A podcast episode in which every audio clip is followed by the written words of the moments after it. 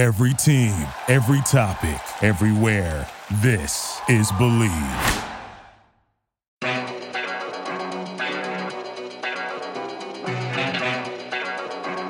Yeah. I don't. I don't bet.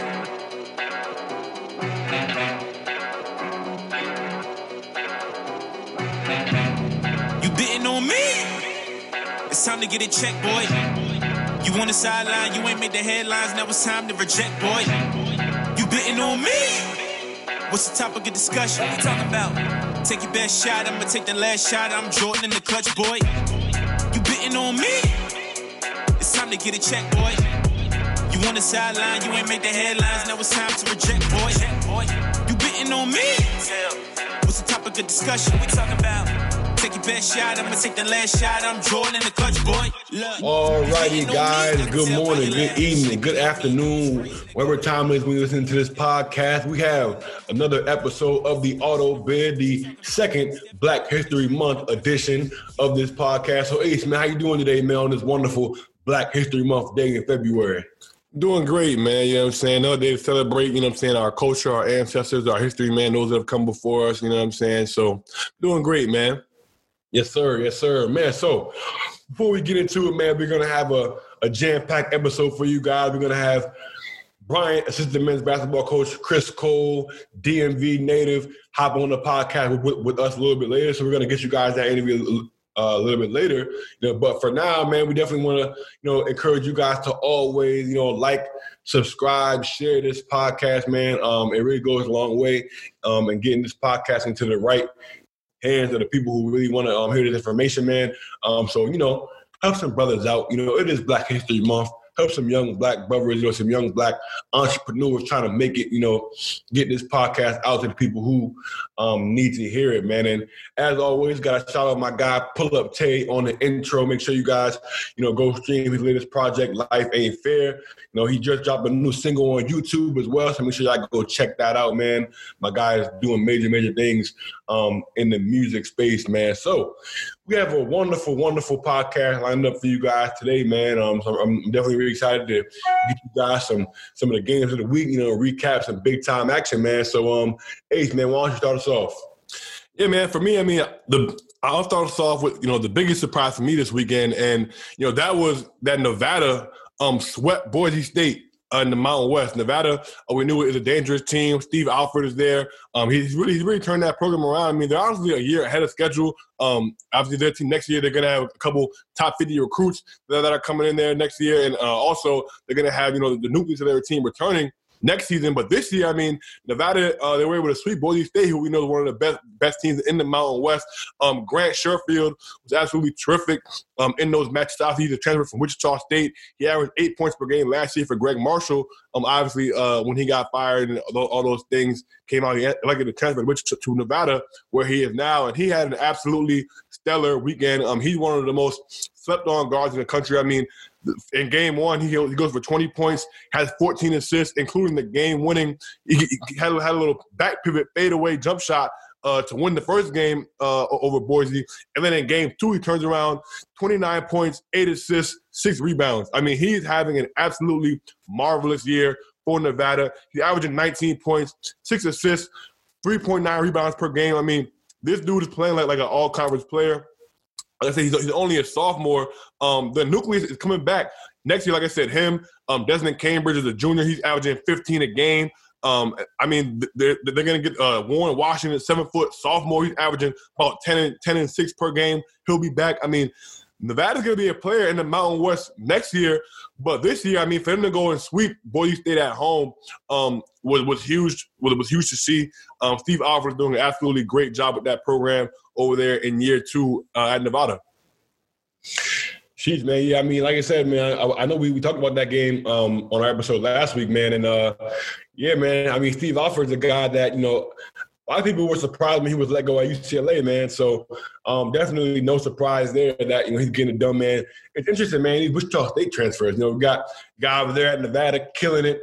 Obviously, you know, Oklahoma's best player, Austin Reaves, is another uh, Wichita State transfer, man. So I don't know, man. It was a lot of uh, talent. Gregg Marshall was uh, was hiding down there in uh, Wichita, Kansas. For sure, for sure. I mean, even um, I mean, uh, didn't one of them trade for UMass? It, it, it didn't kill it now too, or maybe so, man. I think one of went to UMass, and, he, and I think he's having a good year as well. But I mean, yeah, man. I mean, obviously Tyson Etienne is over there having a great year for them. So, yeah, man, the situation now, is crazy. Now, I definitely want to talk about this, man, because the biggest news of the week for me um, was Drake. You know, yeah. and Drake is is no longer undefeated, man. I know you. you um, I know we're going to talk extensively about you know this conference, but you know, talk to me about that, man. Yeah, man. Drake lost uh, at Valpo. I was able to watch the first game of that series, man. I mean, Drake's a team that they, they, they, have been playing close games all year. I talked to you about this, obviously, you were texting back and forth uh, the other day about this, but I mean, they have found ways to win close games the whole, the whole year. I mean, Illinois State, Missouri State, Valpo. I mean, in consecutive weekends, they found ways to win close games um, on the road um, when teams have, been testing them. But, I mean, the, the their luck ran out this weekend. Um, in game two, they fell at Valpo. Um, Drake is no longer undefeated, man. So I mean, that that was obviously, you know, you, you knew they weren't going to go undefeated, or you, you didn't think they were going to go undefeated, um, at least. But you know, they they, they finally lost. Um, Valpo got them good, man. They beat them 74 to 57. So it wasn't like this was like a, a sneak. Like no, the Valpo beat them by 17 points. Obviously, Valpo was at home. Um, I mean, quite frankly, the, the, I think the, their luck just ran out. They were due for a loss, but they were able to bounce back the next game and get a win um, over Northern Iowa. They beat them by 21 points. So Drake is now 19 and one. Um, not no longer undefeated, man. They, they were able to. They, they fell finally uh, at Valpo um, over the weekend, man. So that was definitely. I was going to get to that next, but that, that, that definitely was one of my one of the biggest surprises uh, of, of the weekend as well. Now, for sure, man. I know we're going to talk about the Missouri Valley, man, but we also have a new team. Uh, I mean, since we're talking about them, we may as well talk about them. But um, a new team, man, the top 25, man. Loyola Chicago came in. This week's rankings at 23rd obviously they're playing some great basketball, man. Um, you know, they're on a hell of a win streak, man. So I mean, talk to us about the Ramblers. For sure, man. I mean, Loyola Chicago, the team, um, like, like, you said, man, they, they cracked the top twenty-five. We're gonna we're gonna talk a little bit about them a little later. Um, but they were able to obviously extend their winning streak to ten games. They swept Evansville. You know, they, they were able to defeat them by thirteen points in game one, beat them by eleven in game two. But Loyola Chicago is, is, a really good team, man. And we're gonna talk a little bit about them on later in the show because they have a huge matchup this weekend. So I'm gonna save a little bit of a little bit of that for, a little bit of that for later. Um, but Porter Moser squad is definitely playing some great basketball right now out of the Missouri Valley. Not for sure, man. For sure, man. I mean, uh, for me, you know, I think uh, the, the, the biggest the biggest uh, surprise of this weekend, man, um, came out of the A10. You know, and um, I tried to stress this on last week's pod, man, but you know I might have jinxed it. You know, I, I honestly might have jinxed it, man, because uh, LaSalle was able to get a win over St. Louis last week in a game that is just absolutely brutal uh, for the A10 conference, man. As my guy Jon Rothstein has said, the A10 is absolutely cannibalizing itself um, because the top of the league continues to fall onto teams that are, are, at the bottom of the league. Or you know, LaSalle is actually climbing up toward the middle of the pack now uh, with a couple of wins they've been able to, to string together. Um, Ashley Howard's done a great job in uh, turning that, that that team around um, in year year two, I believe, maybe year three. I think it's I think it was year two or three for Ashley Howard. I think this is year two for him.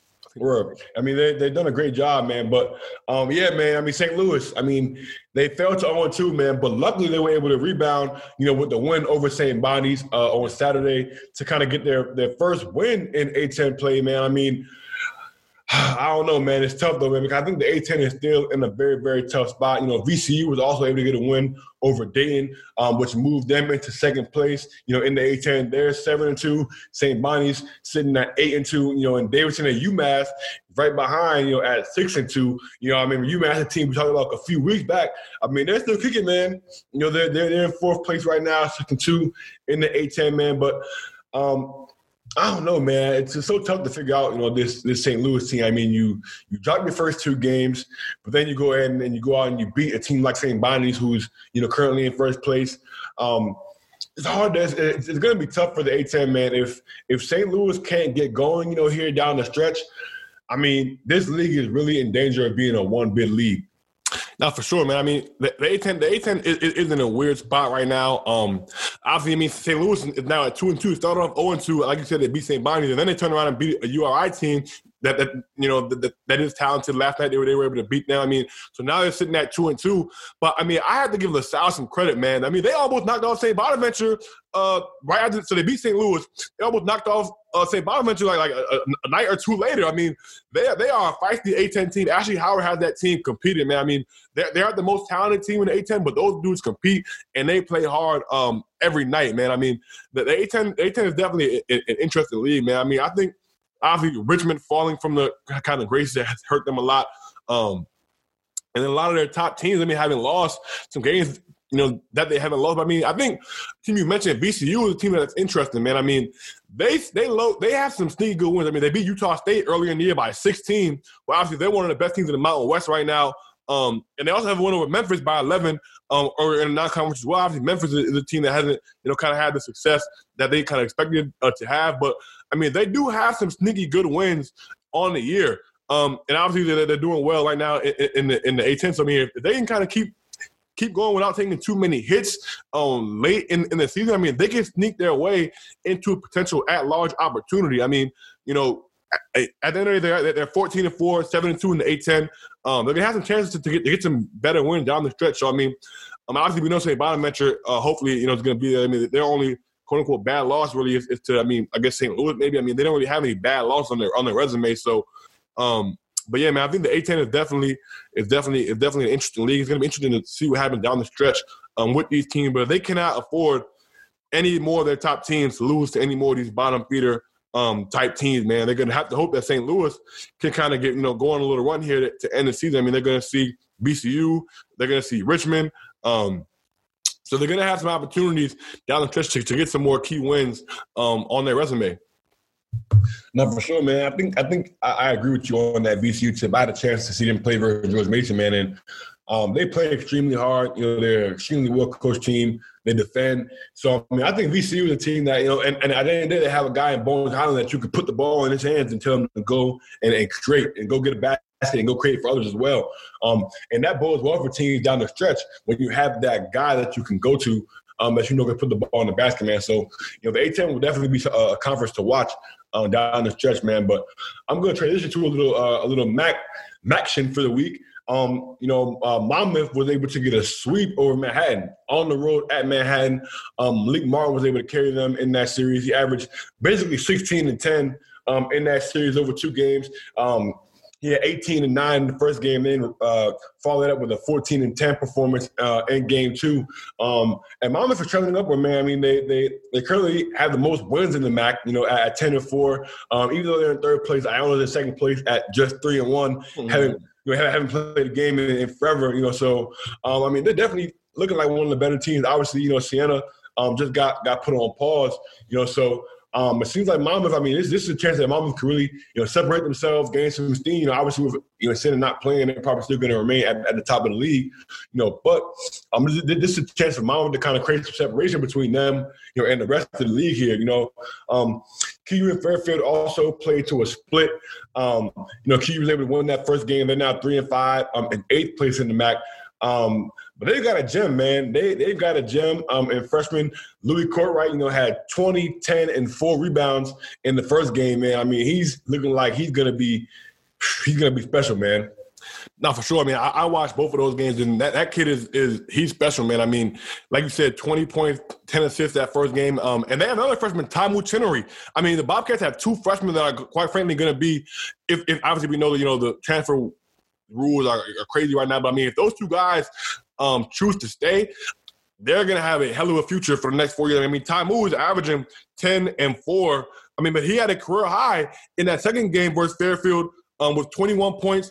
I think he made like six threes that game. I mean, he was absolutely balling. I mean, those two those two guys there um, are going to have great futures there at, at Quinnipiac, man. I mean, Kortright's a guy that they can create on offense. He's extremely crafty, can finish, can shoot the ball. He struggles from the free throw line. I don't, I don't know what it is. I think it's I don't know confidence, but he he he struggled from the free throw line um, to start the season. But I mean, um, he, he he is.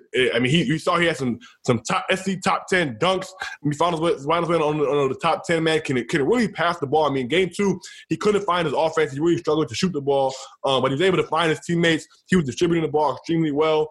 Um, but then they were able to Quinnipiac at least was able to get some production um, out of Tymu Chenery um, in, in, that second game. Man, I mean, that kid is going to be special as well. He, he's a long wing on like a three four um, type of player, man, but can, can, can, put the ball on the floor, can shoot it, man. I mean, in that second game, Tymu six for seven from three, uh, 21 points, five rebounds. I mean, those two guys are going to be extremely, extremely special um, for Quinnipiac uh, in, in, the next few years, man. But I want to back up to that Monmouth, um, to, to the Monmouth thing, man. I mean, the MAAC. I don't know if you heard. They announced that um, if the if the teams in the conference do, do not play the full play the conference games, which they won't. I mean, there's teams.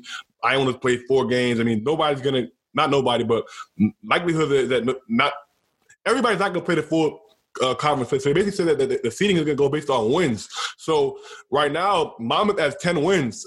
And I mean, they're they're looking like if obviously Siena's on pause, they're at eight wins right now. So Monmouth is gonna have opportunity. You know, they're gonna play Iona uh, on Friday on ESPNU. I'm gonna probably talk about that a little bit later. Um, and then you're gonna have Fairfield, um, and you got Cedar versus Rider. But they're gonna have opportunity. I mean, obviously Fairfield and Rider are two teams toward, toward the bottom of the standings. Those are the quite the two worst teams in the league right now, um, record wise. I mean, if you can get four more wins, um, and then maybe one off of Iona, you know, they're going to get to 14 wins. I think if they get to 14 wins, there's no way that anybody in, in, in the match can be able to catch them just, just off of simple math. So they could potentially get, you know, the, the, a one seed um, in the MAAC tournament. I mean, Siena, they didn't even play a game until January. They're already at eight wins. So, I mean, um, it's going to be interesting, interesting to see what happens. I mean, even Marist at seven and seven. You know, they, they, they have seven wins right now in the MAAC. So, you know, they're the teams that have played played the most games are going to be in a position to, to, to get those, those, those buys. I mean, even a team like Iona, they're, they're, three and one. They only have one loss, but they only have three wins. So they could potentially end up not even qualifying for a top five bid just strictly because they don't have enough wins.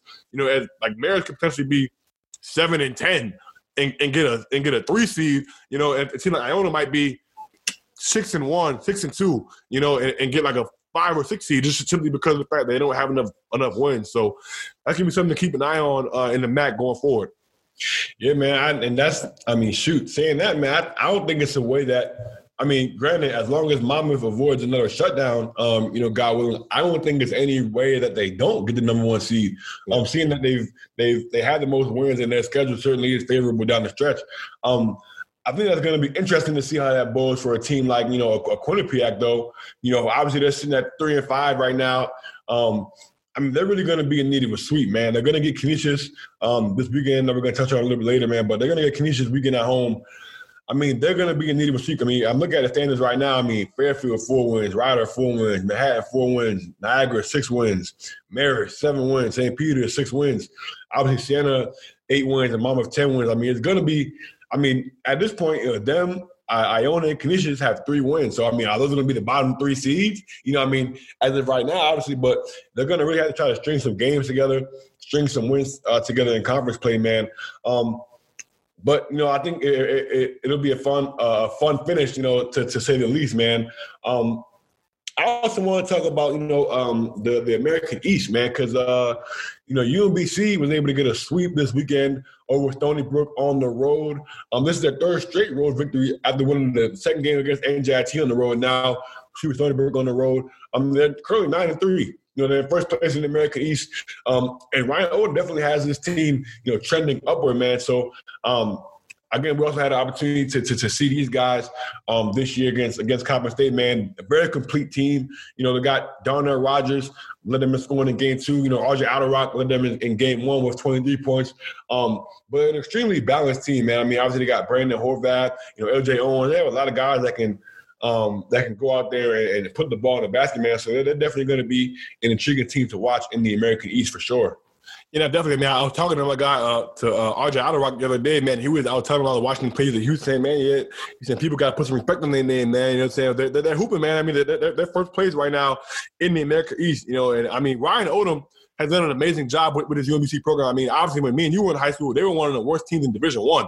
I. I mean, they were they were they were one of the worst teams in the country um, when he when he took over that job there at UMBC, man. And he was absolutely, I mean, they, they made history. They, they, they, won the America East with that shot. My guy Jairus Lyles hit over Vermont, and then they made history in the NCAA tournament, becoming the first 16 seed to defeat a one seed. I mean, that program has just been on, on an upward trajectory. Um, ever since he's, t- he's taken that job, and so definitely got to give him some credit. They're sitting at 13 and four right now in the America East. I mean, that is that is impressive for any any time in a team a team you know, in, in a conference like that can, can be 13 and four. Um, if they can get to a tournament, man, I think Ryan Warren is going to be in a position to potentially, you know, get a bigger job. You know, I mean, obviously, when they won that game versus Virginia, uh, his name his name was circulating in a lot of conversations. Um, but I mean, we're, we're gonna see we're gonna see what happens, man. We're gonna see, you know, if, if he if he does end up leaving there. But UMBC is definitely um, is definitely playing some great basketball. So definitely want to shout out those guys uh, over there. Not for sure, man. And uh, I'm gonna give you guys a little sneak preview, man. We're gonna have an NEC coach come on our show next week. I'm not gonna reveal who it is yet.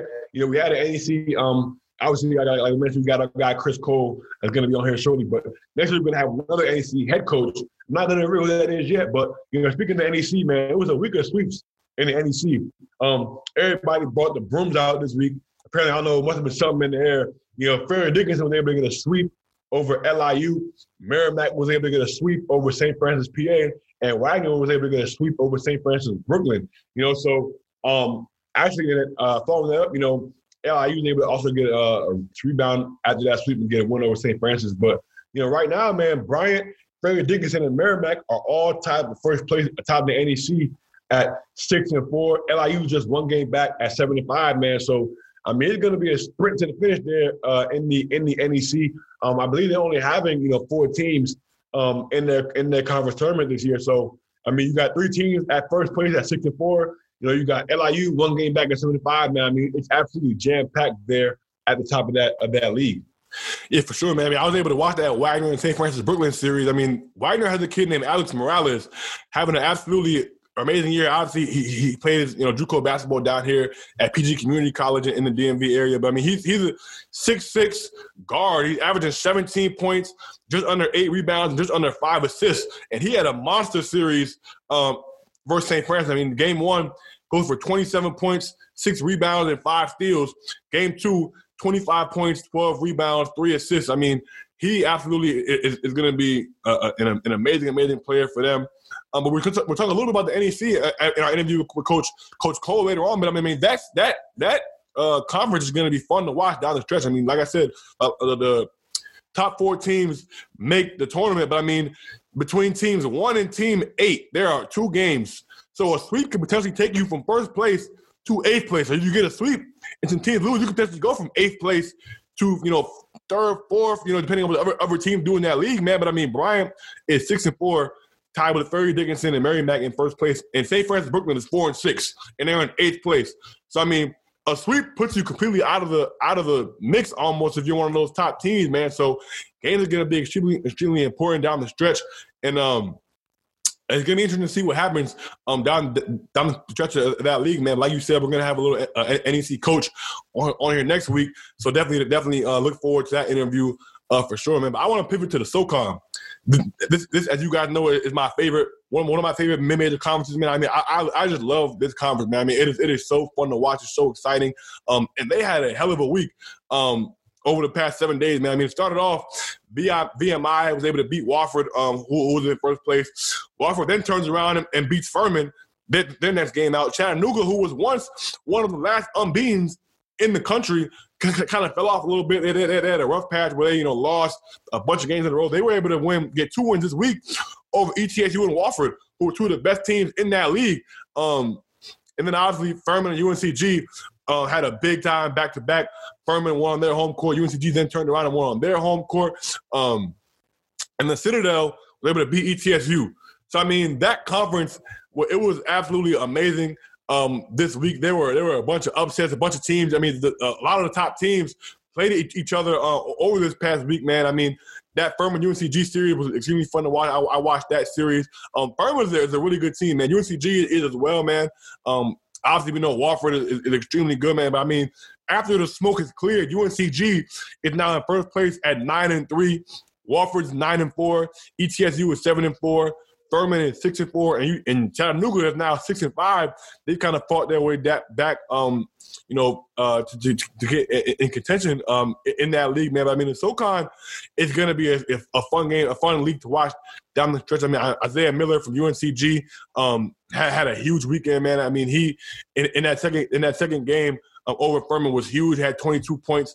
Um, but I mean, I, I was extremely impressed um, with the guy from the guy on Furman that, that doesn't necessarily get um, a lot of credit. And, and it's this big guy Um, excuse me, his name is Jalen Slawson. He's a six-seven junior. Um, he averages about, about nine and five, but he's extremely, extremely versatile. I mean, he guy who who can post up, can knock down the three.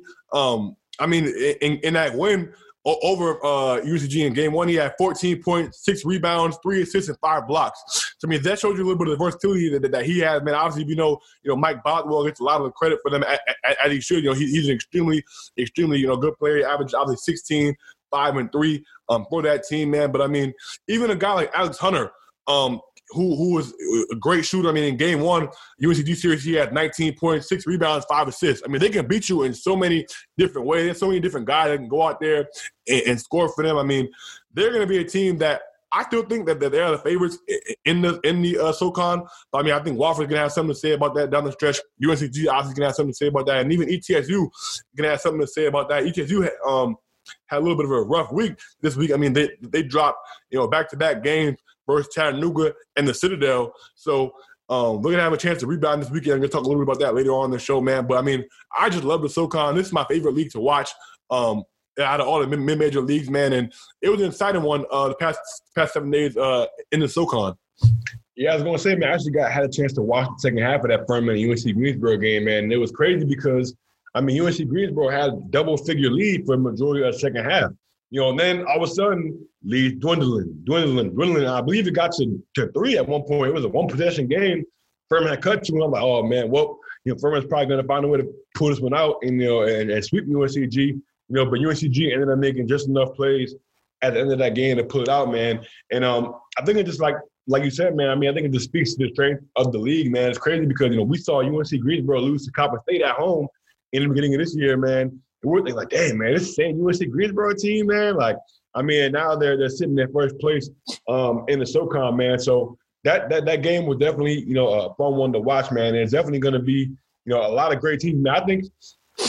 I mean, I don't I don't want to get too ahead of myself, man, but you know, I want to step out on a limb a little bit. You know, um, I think the whoever wins this conference, man, is a team that you could pretty much pencil in uh, for a, a, a, upset in the NCAA tournament, man. Whatever type of seed they get, you know, 13-4, 12-5. I mean, I mean, uh, Wofford, Furman. I mean, any of these teams, if they get the right matchup in the NCAA tournament, I could definitely see whoever wins this league, you know, pulling off an upset in the field of, of 68. Oh, for sure. I mean, I, I would almost bank on it. I mean, I can't wait. I can't wait for for for Furman to get that 12-5 uh, seed in the tournament, and I will almost bet my house on whoever they play. I mean, I mean, um, Furman, there was another team I can see. I, I think they, I think depending on their matchup, they're gonna they're gonna be a team that, that can advance in, in, the tournament, man. But I definitely love the SoCon, man. I think, like you like you said, man. Um, Wofford definitely the way the way they shoot the ball um, could definitely upset somebody in, in the tournament, man. But um, I think I think I, I mean I, I you I've, I've, been high on Furman all year. I, am not to abandon my guys, the Paladins over there. So they're my pick to win the league. And I think I think the way that, that they can beat you um, they have so many different players. I think that they're so versatile. Um, I think they're a team that could that could really really advance um, in the NCAA tournament. If, if you know they find a way to win that conference, Wofford as well, UNCG obviously is well coached. Wes Miller, um, is, is extremely you know is a, is a great coach. Um, then ETSU obviously is a great program as well. So it's gonna be a fun one that, that, that to watch uh, down the stretch. No, for sure, man. Um, I'll pivot a little bit to to the CA, man, and um, you know, Towson, man. Towson continues to struggle, man. I mean, I don't know, man. We we, we might got to go to some games because it seems like when we were at the games, you know, they they got a sweep, they got two wins. If Coach Gary, listen to this, man. Coach Gary, man, get us get us in there, man. I don't know if you guys got to put us on a bus with you guys, you know, get us down there on the court, but I mean, uh, Charleston was able to get a sweep over Towson this week, man. Um, that's the Tigers' seventh straight loss after starting two and one in conference play with a sweep over UNC Wilmington. You know they've now dropped seven in a row. They're now two and eight in the CA. Um, I mean they're they're they're in some some some great great danger right now. They're pretty much out you know of the regular season race for sure. Um, but I mean they're they're definitely you know in, in, in, some trouble right now, man, and they're they're absolutely reeling right now. Um, those guys over there are gonna have to figure it out, man, because you know the CA definitely is, is no slouch, man, and you know there's gonna be a, a tough a tough team, uh, you know, lacing them up, you know, whoever they face, man. But um, I'm, I'm hoping that, that that those guys over there figure out figure it out. You know, Coach Skerry is a, great coach, so I, I, think he will, man. But um, Drexel was uh, also able to get a win over Hofstra, man. Um, those teams ended up splitting, you know, the weekend series, um, and JMU got a sweep over Elon. Um, they are now second in the CA at six and one. You know, Hofstra is now third after splitting that series against Drexel, man. They're eight and four, man. But JMU, man, it was six and one. They're a game behind Northeastern at seven and one. You know, who they beat earlier, man. But you know, they they've got a, a super talented, super talented player, man. Um, over there, man. I think that.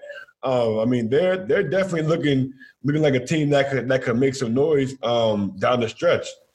Yeah, for sure, man. I mean, Towson, I think it's been been a bit, you know, disappointing. I mean, they were one of the teams that, you know, with Zane Martin returning, we were thinking they were going to be, you know, one of the better teams in the city, obviously with, with, Jason Gibson, who made the All Rookie team last year, Zane Martin coming back to, to, to Towson, man. I mean, they had a lot returning with Charles Thompson and the uh, Ulumo brothers. I mean, they, they had a lot coming back. Um, Nick Timberlake, obviously, as well, man. Um, and they're, they're, to be two and eight right now has got to be discouraging um, for the Tigers, man. But like you said, man, Coach Skerry, don't worry. Me and Drew will be there this weekend because Towson's going to have an opportunity to, take, to knock off the best team in the CAA, Northeastern. They're coming to SECU Arena this weekend to play Towson uh, Saturday and Sunday at 1 p.m. So Drew and I will be in the building for that. Hopefully, we can bring some good luck to, to those Tigers over there, man. I definitely want to see my guys, you know, uh, succeed, man. I mean, this, this is a team that, that, like you said, we, we thought was going to have, you know, CAA championship aspiration. I think the loss of Juwan Gray has really hurt them. Obviously, he was you know senior captain. They lost him to a torn Achilles earlier in the year. Man, um, I think you know he, he's the guy. Not only you know production wise. Um, who, who really hurt I mean, He was averaging, you know, seven points, you know, just under basically seven points, five rebounds for them. But I mean, I think the big thing he lost was the the senior leadership, man, the versatility. He's a guy that could, that could handle the ball, that could shoot, that could post up. Um, but I mean, talk, talk, talking to Skerry, talking to the players. I mean, he was their emotional leader. You know, I think I think kind of losing him um, really really hurt them, man. And I, I don't think Zane Martin's quite having the year they expected to have. Not a bad year, right? Touch the imagination, but I mean, when you average 21 points a game as a sophomore, you know, in the CAA, and this year averaging about 16 a game. Um, I, I think Towson is gonna. I mean, but hey, you know, in in, in a year, you know, like we're having now, man, anything can happen. If they can find a way to kind of get get on, get back on track this weekend with Northeastern, you know, that that could be opportunity to potentially t- turn your season around. So, you know, we'll see what happens. What happens with with, with Towson, man. Yeah, for sure, man. We definitely will see, man. Um, Last thing I want to talk about, man, is conference that we, you know, we often just forget to talk about, man. But it's crazy because we, we played in this conference as well, you know, and that's that that's the MEAC, man. Um, FAMU was able to get a sweep over Central, man, um, which was which was which was crazy, man. Obviously, we know Central, you know, was on that that that long pause, man. But you know, as you know, man, I mean, FAMU is no slouch, and I, I, I mean, especially when you have to go down there to FAMU. I mean, like I don't think I think FAMU was pretty much was undefeated last year at home, man. I mean, it, it seems like the trend is continuing. You know, they knock off. You know, NCCU was won three straight MEAC tournaments and won the regular season last year. They come down there and drop two in a row. It's FAMU, so it seems like you know, as much as COVID has shaken the world up, you know, some things remain the same. Uh, FAMU is still a menace at home in that in that arena down there. Um, also, you know, Coppin and Norfolk was able to play to a split. Uh, Norfolk was obviously able to get game one. Uh, Coppin was able to rebound in game two on ESPNU um, to get a, a, pivotal split, man. And, you know, for the Eagles, man, I mean, the MEAC North is going to be a very interesting, you know, finish, man, because, you know, obviously the MEAC South is a little bit behind with a lot of teams being on pause and, you know, with Bethune opting out. Um, but the MEAC North, I mean, Coppin, Morgan, and Norfolk, I mean, Morgan right now is at the top of that league at six and two. You know, Coppin's pretty much you know a game back at six and four. Um, Morgan five and four, man, and I mean, excuse me, Norfolk is five and four. Um, obviously, like I said, Coppin was able to get three against Norfolk this year, but Morgan was able to get three against Coppin, man, and um, not to get ahead of ourselves, man, but Morgan is going to be facing Norfolk this weekend. Was going to be a pivotal pivotal matchup um, for for seeding, you know, down the stretch, man. So I'm, I'm saying a little bit of that for later, man. But had to talk about the MEAC, man, uh, and uh, that that FAMU series and uh, Coppin able to get that split on ESPNU. You know, for sure. And I mean, uh, arguably the biggest news out of MEAC this week was that Howard um, is opting out of the remainder of their season. I mean, they, are going to call it quits. Um, that's going to have some implications down the stretch of the MEAC North as well because Coppin was supposed to play Howard four times over the last six games. Obviously, that's now not going to happen. Um, so it's going to be interesting to see what the scheduling, you know, what Coppin does with, with, with those potential you know, lapses? Are they going to schedule some more games? You know, are they gonna are they gonna just wait it out? Um, and obviously, you know, what's going to happen with Norfolk and Morgan this weekend? You know, um, as far as seating, and then you know, I, am pretty sure Howard still had to play obviously Norfolk and Morgan as well. You know, they they, they haven't played in over a month, but Coppin, I mean, uh, Howard is calling it quits. They're not gonna uh, they're not gonna play any any more games. They haven't played obviously in almost two months um, since the, since I think it was December 18th. They got a win over Hampton. Um, they haven't played since then. So um, Howard obviously you know they came into the year with with, with, Makur and you know uh, it was supposed to be a promising year for them, but obviously because of you know injuries and you know COVID, you know they weren't obviously able to ever ever really get on track. So um, gonna be interesting, interesting to see definitely what happens with, with the MEAC North um, down the stretch. Um, but I mean, I want to pivot a little bit um, but there are a few things I definitely want to highlight in the mid-major landscape. I think there's, there's, there's some teams that we haven't talked a lot about. Um, that, so I'm gonna give a few of them some shine. Um, I'm gonna start with San Diego State. I mean, this is a team that after the beginning of the year was non-conference season was a top 25 team. Um, they kind of fell off a little bit. They, they lost Colorado State. Um, got swept by Utah State. Um, they, they, they kind of had, had some trip ups uh, early on, but I mean, this is a team that's quietly putting it together in the Mountain West. They've won six straight games. Um, before they had a modest, you know, 22 point win last night against San Jose State. Um, they had, they had defeated their last five conference opponents by 25 plus points. The first time that, that that's happened, where conference team has won five straight games by at least 25 points since 1999 to 2000 Stanford Cardinals team. I mean, San Diego State is quality playing its best uh, basketball of the year right now. Um, they're like I said, they're an elite, elite defensive team. I mean, I watched that San Jose State series. Um, I mean, they held them to 40, 54 and 55 points on back-to-back back-to-back games. Um, right now, they're currently 18th in the country in defensive efficiency. They're giving up just just under. I mean, you're giving up right about 90 points um, per 100 possessions. So I mean, they, they're they're a very very stingy defensive team, man. They can beat you in a lot of ways. Um, they're quietly playing some of their best basketball of the season. Um, they're gonna they're gonna um, obviously see Boise State a little a little later on um, to close the Mountain West season. But I mean, they're a team that I think, you know, obviously right now um, they're seeded. Um, the, the, the, the Bracketology, uh, most experts have them at, at, an eight seed. They're a team, you know, that I think in, in a second weekend, you know, obviously they're going to get an eight nine game depending on the matchup. But I mean, if, if they see obviously, I don't got them being Gonzaga or uh, Baylor, but you know, if they potentially see a Ohio State or or or Michigan in that second round, you know, because of the way that, that, that they defend, their team they could potentially, you know, pull, pull off that eight one upset in, in the round thirty two and, and make a Sweet Sixteen. So uh, I want to definitely, you know, shout out San Diego State. And another team that I want to, to kind of give, give, give some love to that we haven't talked about at all is Belmont. And I mean, they're a team that has traditionally, you know, been a been a been a you know a, a darling in March. Um, they are currently 19 and one. They're riding a 17 game win streak in the in the OVC. I mean, this is a team that, that, that lost its best player in Adam Kunkel to transfer. I mean, he's at Xavier now. He's the first team All OVC guy last year, averaged almost 17 points a game. He leaves and goes to goes to Xavier, and they, they I mean, they've won 17 games in a row. They're 19 and one um, in the OVC. I mean, they have five guys that are averaging double figures, and they all shoot at least 46% from the floor. Two of them are shooting over 60%. Um, two of them are shooting, I think two of them are shooting 46. One of them shoots 48, and one of them is 50 something percent from the floor. I mean, they're an elite offensive team. Obviously, they're led by the big guy, Nick Muszynski. He's a 6'11 big man, averaging 15 and 5 on 60% shooting from the floor.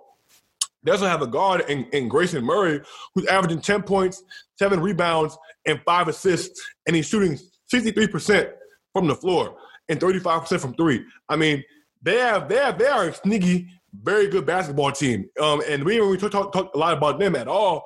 Um, but I mean, those, those are two teams that you know are, are, are, you know quietly putting together great great seasons um, that, that we haven't really given any love to. So I definitely want to talk about those two teams: San Diego State out of the Mountain West and Belmont, obviously out of the OVC. Man, those two teams are playing some, some great basketball right now.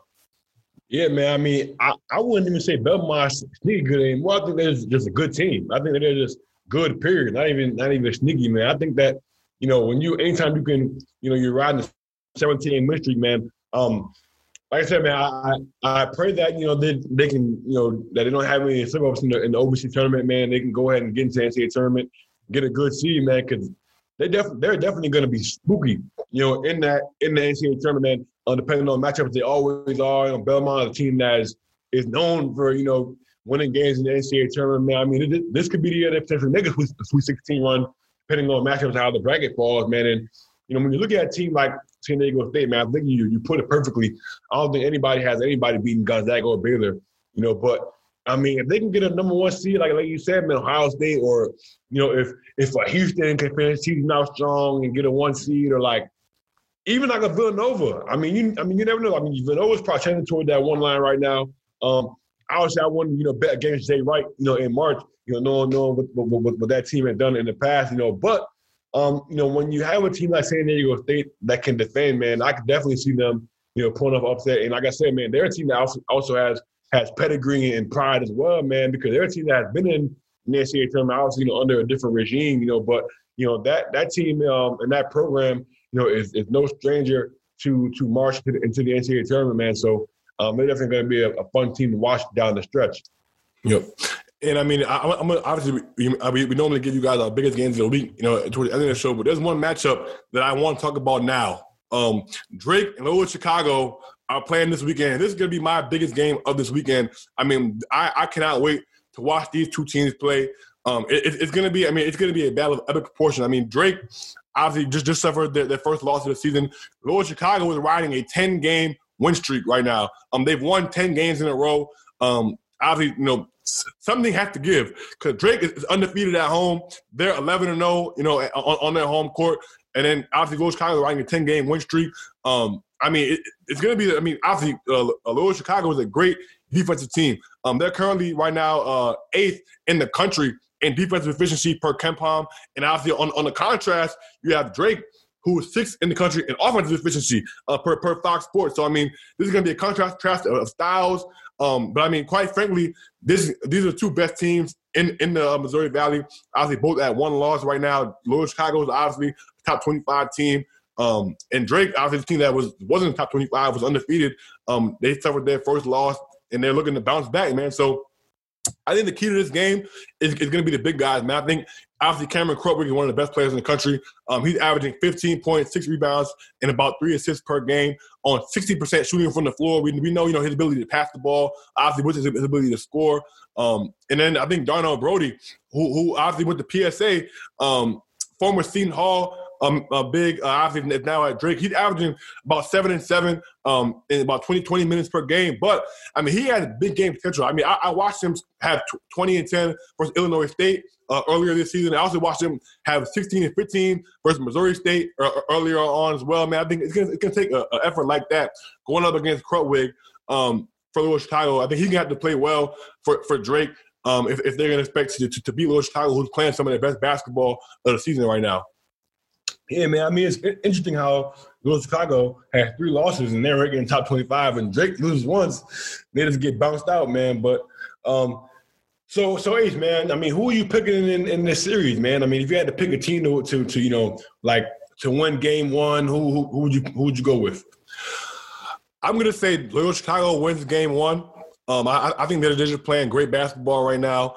Um, but I think Drake is going to find a way to rebound. Uh, as I said earlier, this is a team that you know has has been battle tested all year. They found a way to win close games. They're an old team. I mean, um, I mean, the, uh, the, the, bulk of their players are, are juniors and seniors um, that, that that play minutes for those guys. Man, I mean, I think they can't get swept neither one of these teams can really afford to get swept. If Drake gets swept by Loyola Chicago this weekend, then they potentially fall out of that at-large category. I mean, now you're at three losses, and you got swept by Loyola Chicago team, who's, who's the best team in your conference. They don't really have Drake uh, doesn't really have any any wow out of conference wins. So it's like you know their out of conference resume. If you get swept by Loyola Chicago, uh, it, it, it's going to be tough. And even Loyola Chicago, if they were to get swept by Drake, um, now you're at five losses on the year. They don't really have any wild losses either. I mean, they had an opportunity versus Wisconsin in non-conference. They lost that game. Had an opportunity versus Richmond, non-conference, lost that game. So I mean, for both of these teams, neither one of them can afford a sweep.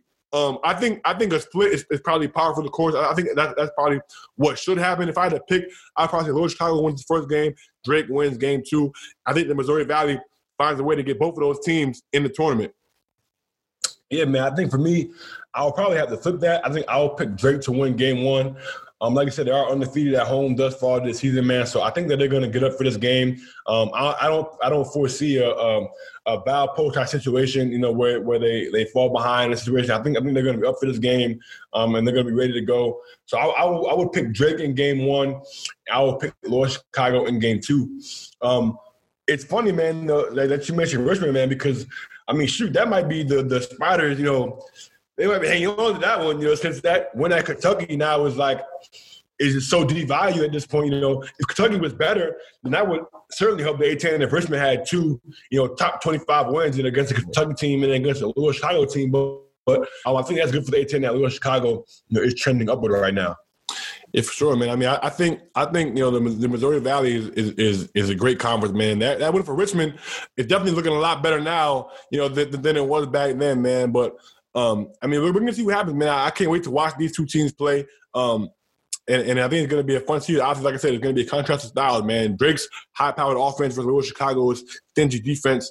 So it, it's going to be it's going to be a great series to watch, man. But you know, without further ado, definitely want to get you over to that interview with Bryant, assistant coach Chris Cole. Obviously, you know Bryant's having a great year uh, out of the NEC right now. So you know, we, we spoke to, to uh, Coach Cole about the season um, that that his Bulldogs are having.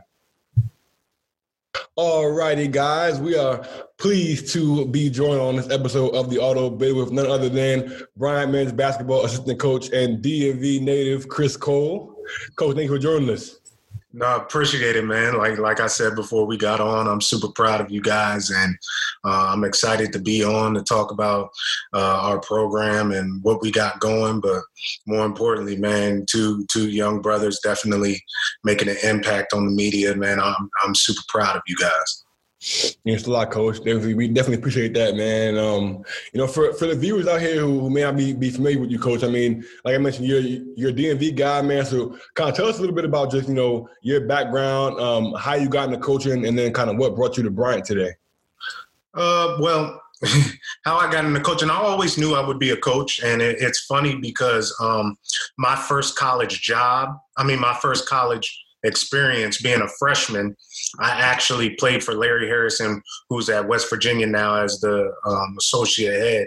But his assistant coach was Jared Grasso, who is now my boss. So he got to know me as a kid and a person and how I was then. But I always knew at some point when my playing career was over um, that I would be a coach. Now, I didn't get to go right into it like I had hoped. Um, I had some trials and tribulations I had to deal with. Um, in my playing career, I actually got sick and had to take care of uh, some business, so I wasn't able to continue playing at the time. But um, I ended up uh, being out in New Mexico trying to take care of my health. Uh, and I, I actually got out of basketball and everything. I was uh, not financially stable, to say the least. I, I, was broke, uh, and at one point I was even homeless. Um, so I ended up uh, working, and then Curtis Malone, who is back now, and everybody knows his resume and what he did, gave me a call, and I thank him uh, to this day because it wasn't a pro. I wasn't Mike Beasley. I wasn't Nolan. I wasn't anybody that can do anything for him at the time. And he thought about me and asked, "Man, hey, how you doing? Such and such, such and such. When you're ready, I got something for you." So um, I ended up, you know, taking a couple of months to think about it, and ended up calling Kurt and be like, "You know what? Uh, I'm ready to do something, man, with my life. Get out of this hole. Get out of this rut that I'm in. Uh, what you got?" So I ended up going down there and training some of the DC Assault clients. Uh, first client was Nate Britt and Chris Jenkins, who ended up both winning uh, national championships at the same time. At the time that I got them, they were uh, just starting uh, to really gain some traction and stuff. And Nate went from George Mason to North Carolina offers, and Chris the same thing. Uh, people started noticing my work, and then I ended up doing pre-draft stuff. I, I did Nolan Smith's uh, pre-draft stuff, and then Norris Cole, who I ended up working with beyond even the pre-draft stuff um, at Miami. He ended up winning two championships while I was uh, working with him. Um, and then I, I, decided to take the next step after that and, and, to get into actual coaching. And I was offered a, a position at uh, Clinton Christian at the time, but now is Rock Creek. Um, I was offered a position, and uh, that didn't go smoothly as well. actually, Curtis Malone hooked me up with the, the principal at the time. Um, well, I'm very thankful for because he could not given me the job.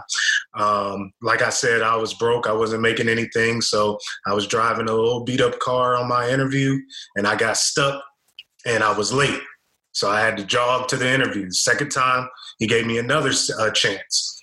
I drove the same car, got stuck in the same spot. I had to uh, take my suit, run a mile, you know, and, and, get to the interview. So he was like, man, I can't hire this dude. So what they ended up doing is making me, um, I was the PE coach because I had my degree and everything like that.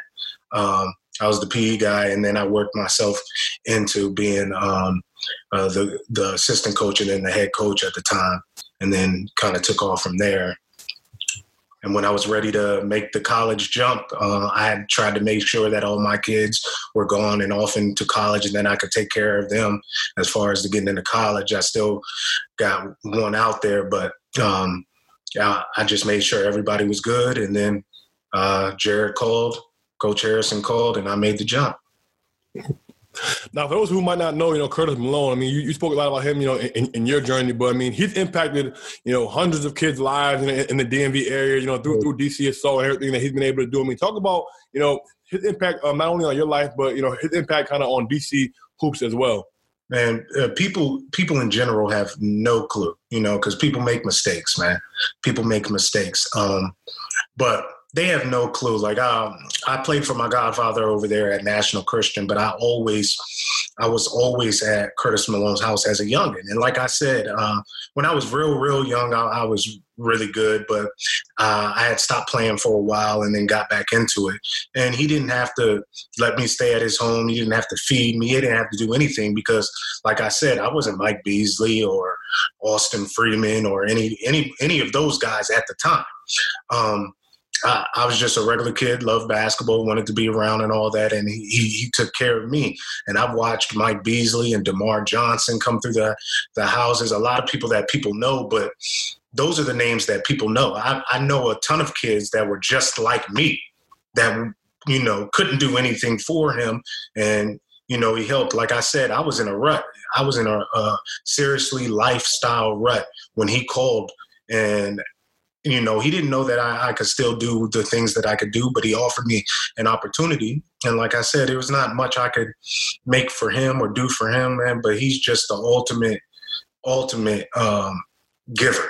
I would say, man. It, it, it's not too much like people can say to me to to make me not believe who that man was because I was around him for a certain amount of years and watched how he moved and watched how he moved through my life. And I'm not the only one. So I'm forever grateful to him and will always stay in contact with him. But you know, people make mistakes, man, and there's not one person on this earth uh, that that walked this earth except for Jesus Christ Himself that hasn't made mistakes. So, uh, Curtis Malone is one one of the uh, top notch guy for sure. Now you also mentioned, um, you know, your, your time obviously um, coaching with, with DC Assault and coaching guys, uh, obviously like you know Nate and Chris. Talk about like just because a lot of people like don't really know, man. There's been a plethora of guys come through assault, man. Like you mentioned, guys like Mike Beasley, DeMar Johnson, even guys like you know Quinn Cook, even guys more recently like Melo Trimble. You know, I mean, yeah. talk about just uh, that that program, man, and what it was like, you know, working working there and kind of building those networks and kind of how that help prepare you for you know your your, your college job now? Yeah, well, I played. I actually played for DC Assault coming up. Um, so when Kirk called me and everything, it was kind of an easy transition. But when I when I came along, it was uh, I want to say Nate and Chris's uh, sophomore year. So they had Nate, Chris, Devon Black, and that's the thing. We're sending the kids.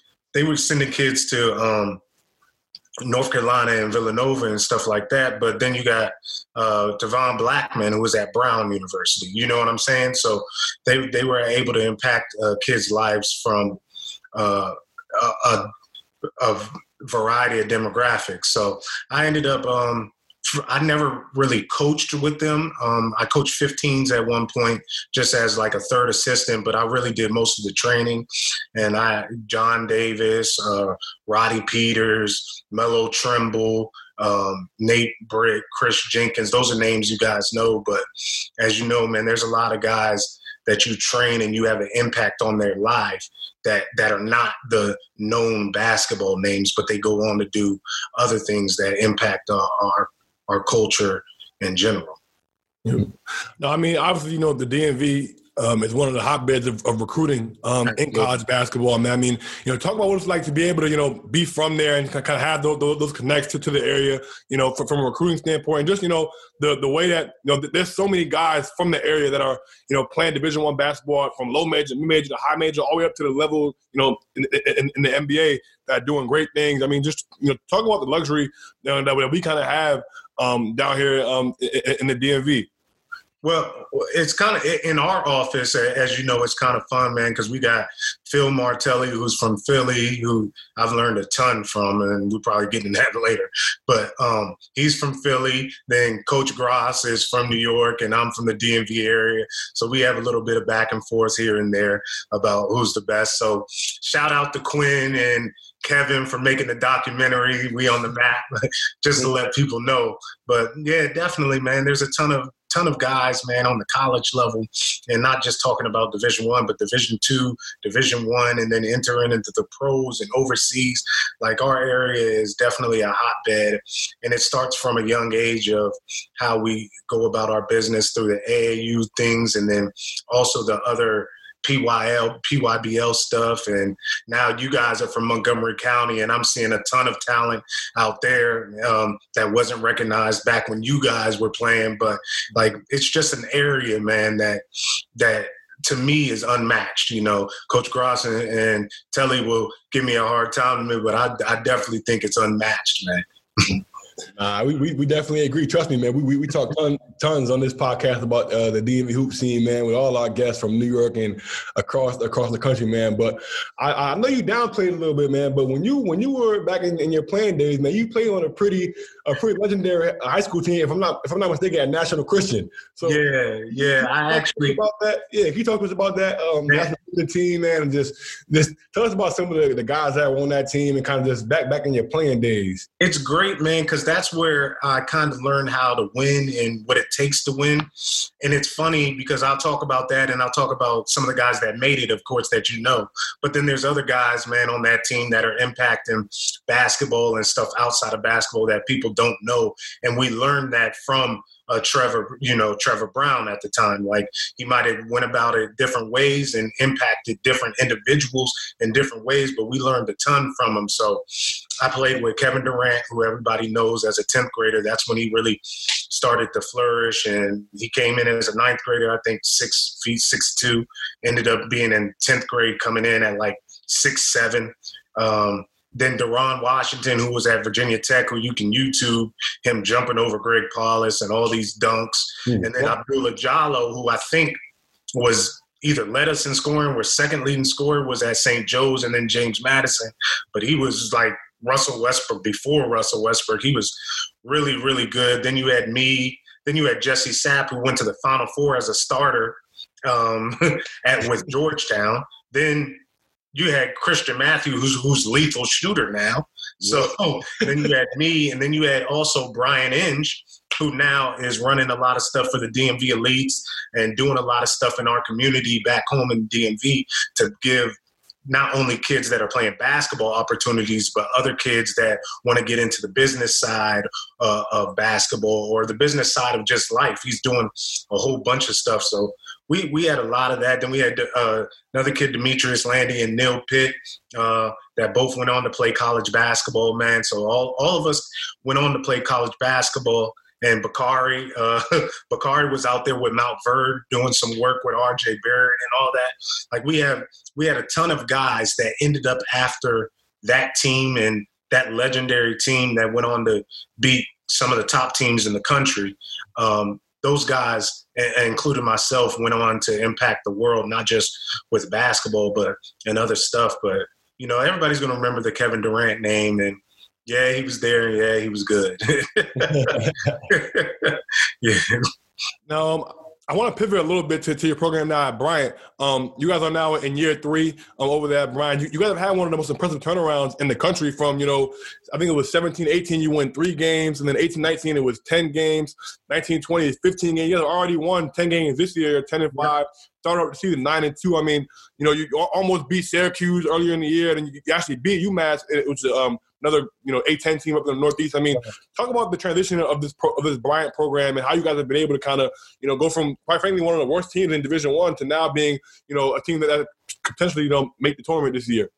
Yeah. So um, Coach Grasso, um, when he took over the job the year before. They won three games, so I think they were three and twenty-eight.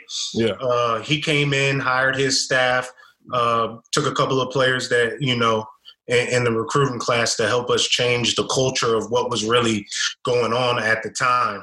Um, so our first year, we ended up tripling our win total. I believe we won 10 games or something like that. Um, then we added a couple of more pieces. Um, and we ended up winning even more games that year. And then now we're here in year three, where we got the majority of um, guys that we recruited and um, you know the coaching staff that that we would like, uh, and we're, we're, we're here where we want to be culture wise. So um, I, I give a ton of credit to Coach Gross, man, because uh, sometimes it, it, it's just about the players that you bring in, but he right away, you know, instilled into this is how this program is going to be run. We're going to care about people you know, first and foremost, and that translates on and off the court. So if you guys watch us play, we, we're a team that really likes to play fast, but we like to share the ball. And that goes into off the court caring about people. Um, uh, the second thing we're going to do is work. we're going to work. Our work ethic is go from here to there. And that's not even just the players, that that's as a coaching staff. And it's what's expected. You know, you're expected. If he asks you to do something, he shouldn't have to you know, keep asking you for it. You should get your job done. And if you really want to be good in this as a coach, or if you really want to be good in this as a player, you're going to take that to the next level and do what you need to do extra off the off the office, off the court. So a ton of credit to him, man. He's a young coach that's very energetic, man. People love playing for him, and um, I'm grateful for the opportunity to be here uh, and be able to impact co- uh, kids' lives as well um, when he when he uh, put me on. For sure, man. now I just saw a graphic that you guys posted on your social media page, man. You you touched on it just now, kind of about how you guys want to play fast and get a lot of shots. You guys are third in the country in, um, I believe, offensive uh, efficiency. I believe. Yep. Yeah. Talk about what goes into that, man, um, and, and how you guys are able to be, you know, so effective on that end of the floor. Yeah, well, I, I, everybody knows um, Coach Grasso is one of the best, uh, and, and, I'm serious, one of the best offensive minds in the, in this business. Um, so we're not just trying to play fast. Like, you know, a lot of people can do that, but we, we're trying to, like you said, trying to be efficient with it. So we definitely want to get up and down, but we want to share the ball and be able to create mismatches, uh, whether it's mismatching transitions for a matchup standpoint or mismatches where we get people in closeouts where they're not really used to playing. So um, we want to we want to definitely play fast and share the ball, but our main thing is to get the best shot possible. And a lot of times that is not um, that may not be the first look, but the second look and the third look. And if we're playing fast, a lot of people's third look is with five seconds left. Our third look might be with 22 seconds left the way we're you know moving and, and, trying to figure out. And it's not for everybody and we understand that but we feel like we've gotten the players who are able to play fast and think the game at the same time where we're playing fast and no not another opportunity may come okay now this is the mismatch that we want Mm-hmm. You guys are also third in the country in offensive tempo. Um, you guys are averaging about 76 possessions per, per 40 minutes. I mean, what allows you guys to play so fast? Is it something that you guys do in practice? Like, you know, what do you guys practice like to, to kind of mimic, you know, the, the, the, the pace that you guys play at uh, in the games? Well, um, the way we practice, the way we play is the way we practice. Like if you were to come into our practice, it is up and down, up and down, up and down. Everything we want to do is, is kind of play in the full court because the game is played in the full court. You know, a lot of teams break down stuff, and we do at times, but the game is played in the full court. No, um, you don't play half court basketball. So Coach Grasso has a mentality with that, and uh, Coach Martelli and them are definitely uh, preaching every time we get it, whether it's a turnover or made basket, we are definitely up and down. And we do different breakdown drills where it teaches you the mindset and how to share the ball. And uh, I know if I were to get into it, we'd be on here for three hours. Like I said, Gross is one of the best uh, offensive minds, so he has a ton of stuff to be able to get people to play at that pace and at that mindset. But yeah, like you touched on, definitely the way we play is the way we practice. So, well, it's a direct correlation to what we preach and practice. Now, um, you guys have been also, you know, one of the best schools, you know, definitely at the, at the mid-major level, but really in the country at uh, recruiting and bringing in transfers. You guys always hit the transfer portal, you know, hard, whether it's from the JUCO level or bringing in grad transfers or things like that. And right now, you guys, you guys leading scorer is um, a guy, you know, by the name of Pete Kiss, who me and Ace had the pleasure of playing with at Quinnipiac uh, for a season his freshman year. Um, you know, talk about what Pete has been able to do this year. Obviously, he's having a career year with you guys, you know, points, rebounds, assists. Um, but just, just talk about, you know, how you guys were kind of able to, you know, allow him to kind of flourish and come into his own, you know, at, at Bryant this year.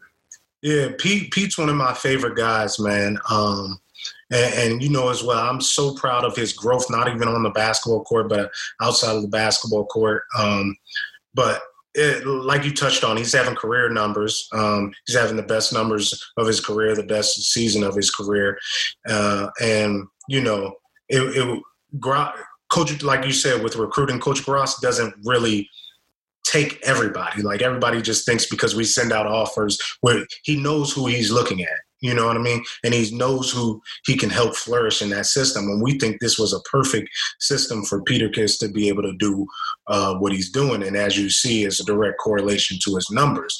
But not only Peter Kiss, man, in recruiting, uh, he does a great job in New York. Like um, Peter Kiss is from New York. Uh, Chris uh, Childs is from New York. Mike Green, who was named to the Lou Henson um, awards list. I guess the top 40 mid-major players is from New York. Charles Pride um, from New York. Like he's doing a terrific job in that. And that, you know, that's Coach Gross's area. Um, shoot.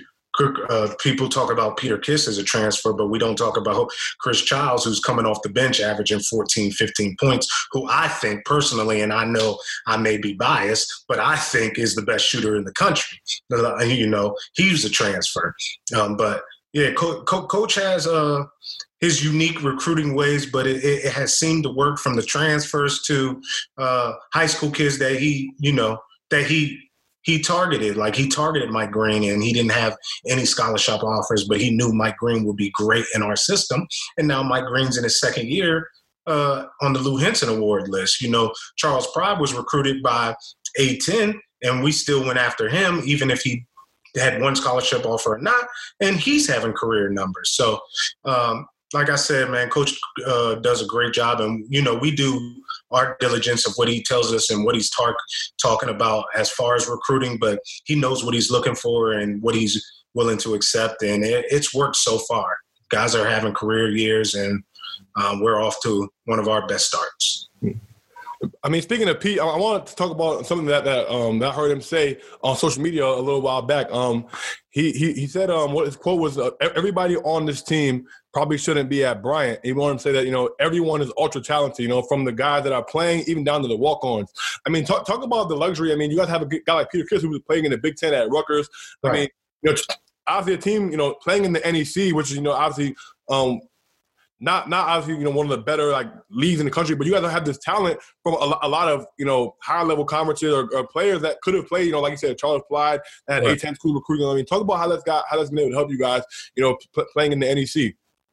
Yeah, well, so uh, Peter Kiss was at Rutgers. Mello uh, Eggleston was at from our D, from the DMV area was at Wake Forest at one point, um, and then Arkansas State. Um, Charles Pride was being recruited uh, higher than our level, and then Luis Hurtado, who's doing a great job for us this year, was at UAB.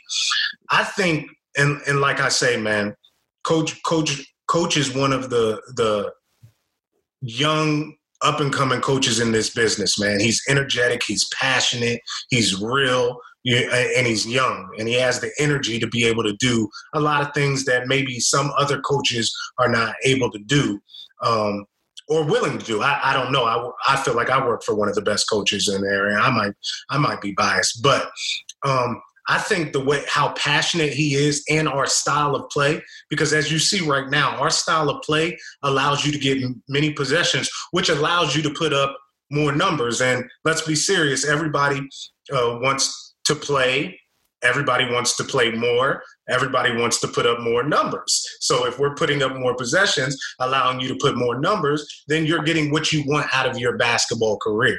So i think people are looking at our style of play and our head coach as to saying man i would love to play for this guy. Uh, it looks like it on the outside and then when they get here then they really do love to play for this guy. And then once they get into the style of play and I, I have to be honest, it's a little resistance of people playing this fast at some point. But once you start to really like, we had a group that really bought into it this year, and once they bought into it, your numbers start to flourish. I think everybody on our team is having career numbers, uh, um, so or having a career impact. You know, you know, everybody has different roles, so everybody's having career numbers or a career impact, and it's because of our style of play and the head honcho in charge. Yeah. Now, um, obviously, you know, you guys are definitely one of the teams that at, at the top of the NEC this year. What do you think? What do you think it's going to take for you guys to, um, you know, get Bryant to the school's first ever uh, NCAA tournament appearance? Well, it's going to take work. Um, work, you know, um, we we do a good job of trying to, you know, not have our guys be too high, not have our guys be too low. Um, there's a ton of like like you you know in the NEC, there's a ton of um, teams in the conference that are competitive. If you look at the standings right now, it's right. It's everybody's right there. Um, there's a ton of good players. There's a ton of good coaches. Uh, I think it's one of the most competitive leagues uh, in in the NCAA.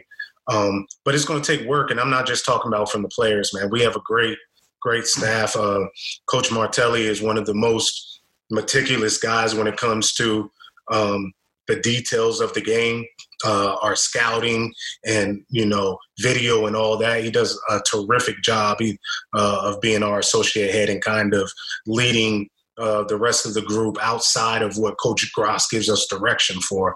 So I, I'm I'm actually honored to be able to work with these guys because I get to learn a little bit more from both of those guys. But then we have a, we have some young guys on the staff, man, that are terrific. We have a volunteer uh, and Stephen Galgano that man, you ask him to do something. It, it's right on. He's one of the most organized guys.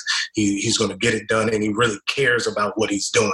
You know, you can you can be good in anything that you want to do if you genuinely care. It's hard to hard to be good at something if you're just going there for work. So he's a volunteer and he's helping out a, a ton. And then um, our ops guy, who's one of the best in the business, who is definitely a rising star in this business, uh, Luke St. Lifer. Um, he helps out a, a ton uh, with what we're doing. He doesn't just do the Dobo stuff, but he's on helping us with our scout and our tendencies on guys and if they're driving left or if they pull up here or what they do. He helps us out a ton here. And then Eamon Marr, who's uh, one of our assistants, who's one of the youngest assistants in the country, and that's just a tribute to him and how much he cares. Like he cares about the game, and he's always in there rebounding for our guys and helping our guys off the court, whether it's with their academics or their life outside, and that's more important than even stuff on the court, man. If you can, if you can help take care of the guys off the court, and they can trust the staff then you get what you're seeing out of our program right now.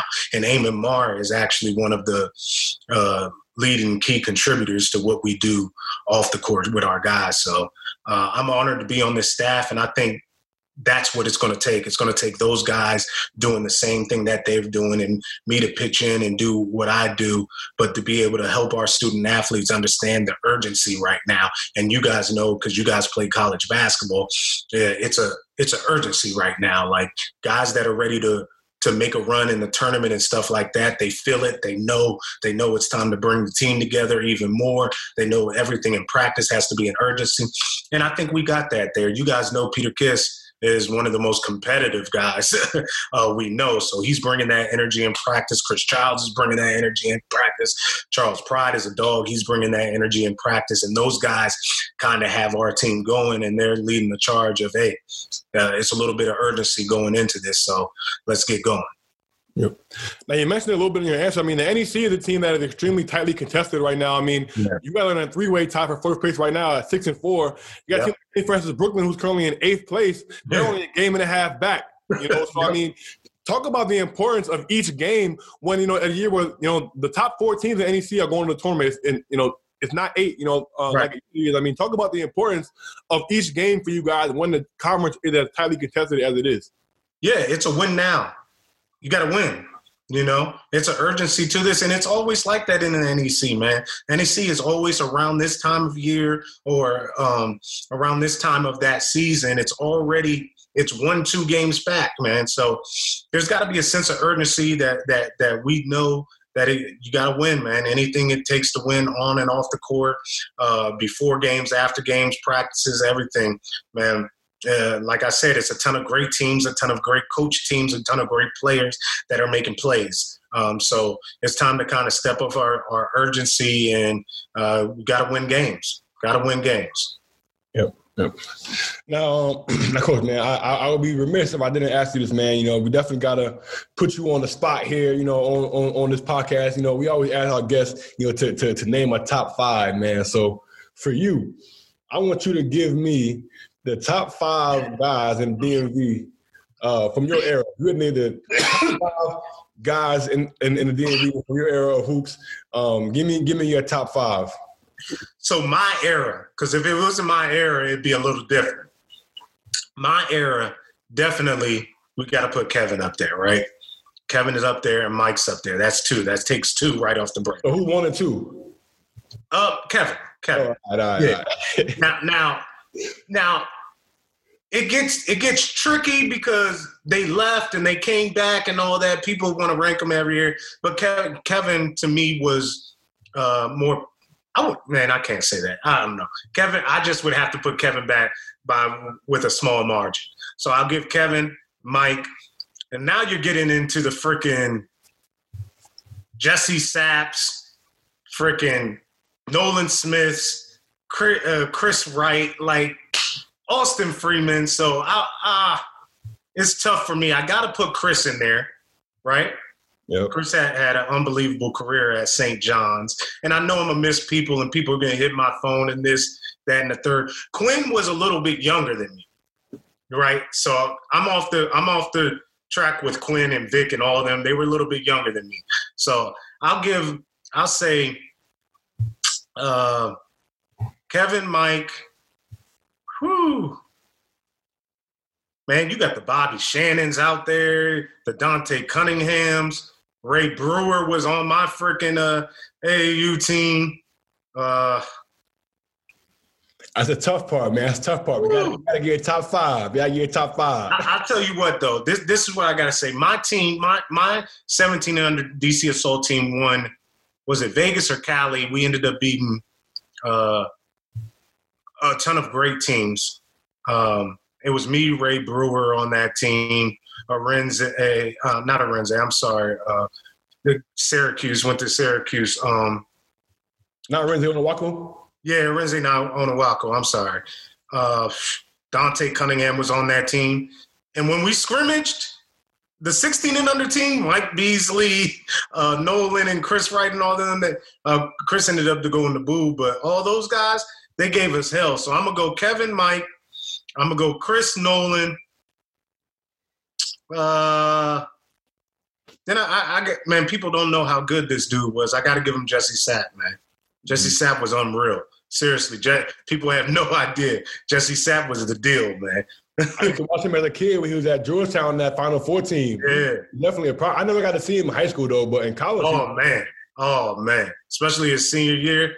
And at Georgetown, he kind of played a different role. And you know, sometimes you go to college, you play a different role for the betterment of the team. But I got to, I got to give him. Je- Jesse was a bad boy, now, coach, I, I do want to make sure I ask you um, about Bryant. I mean, you know, at one point you, you, you guys were nine and two. Um, during the last few weeks, I got hit a little bit of rough patch, have lost three of your last four games, and now you guys are on pause.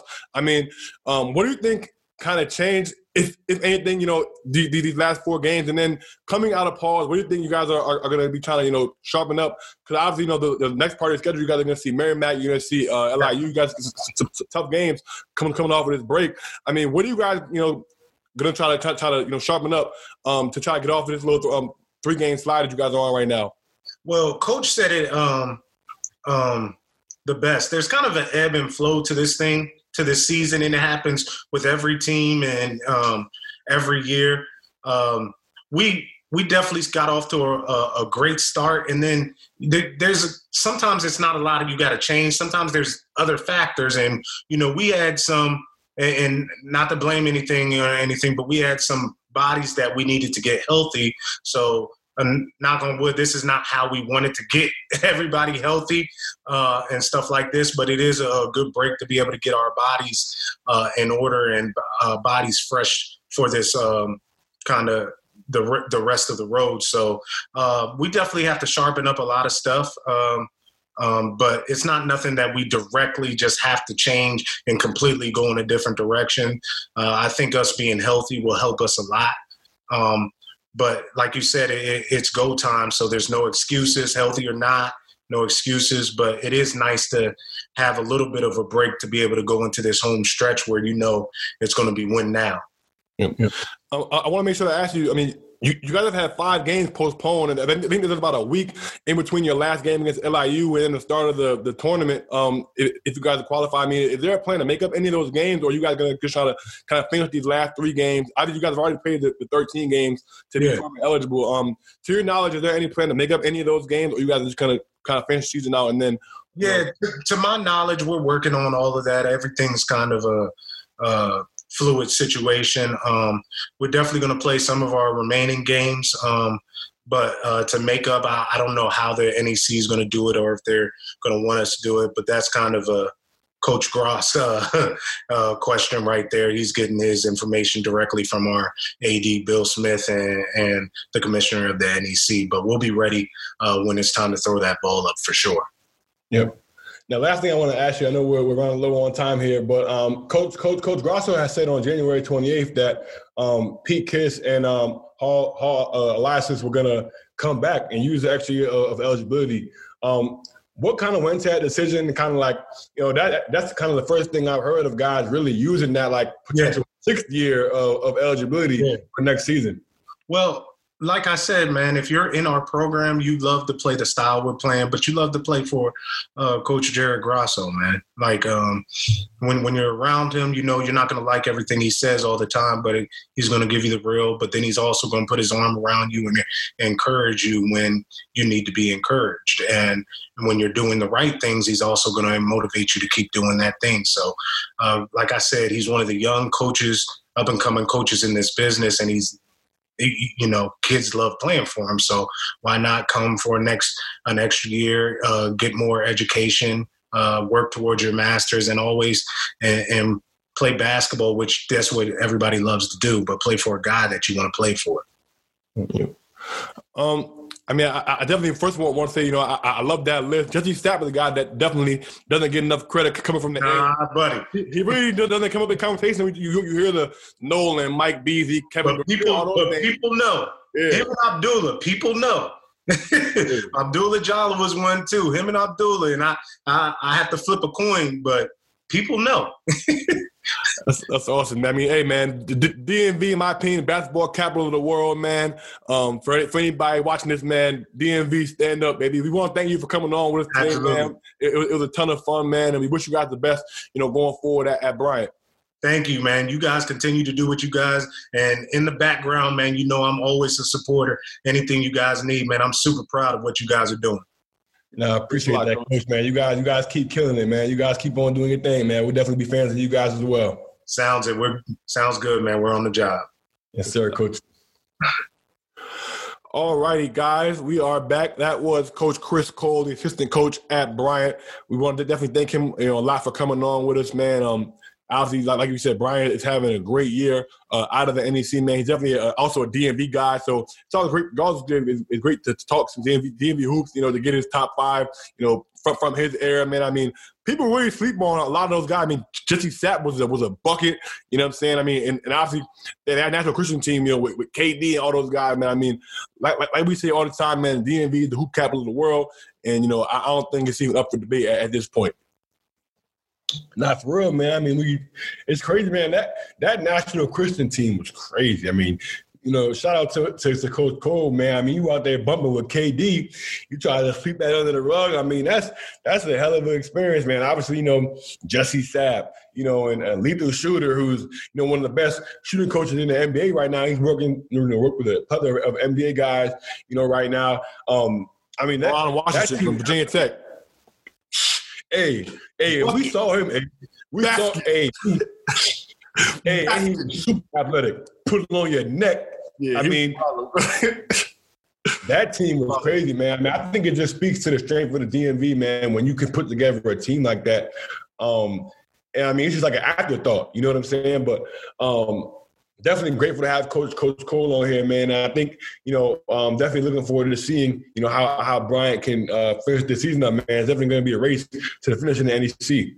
Yeah, for sure, man. I mean, you know, without further ado, we're gonna get to our our favorite segment uh, of the week.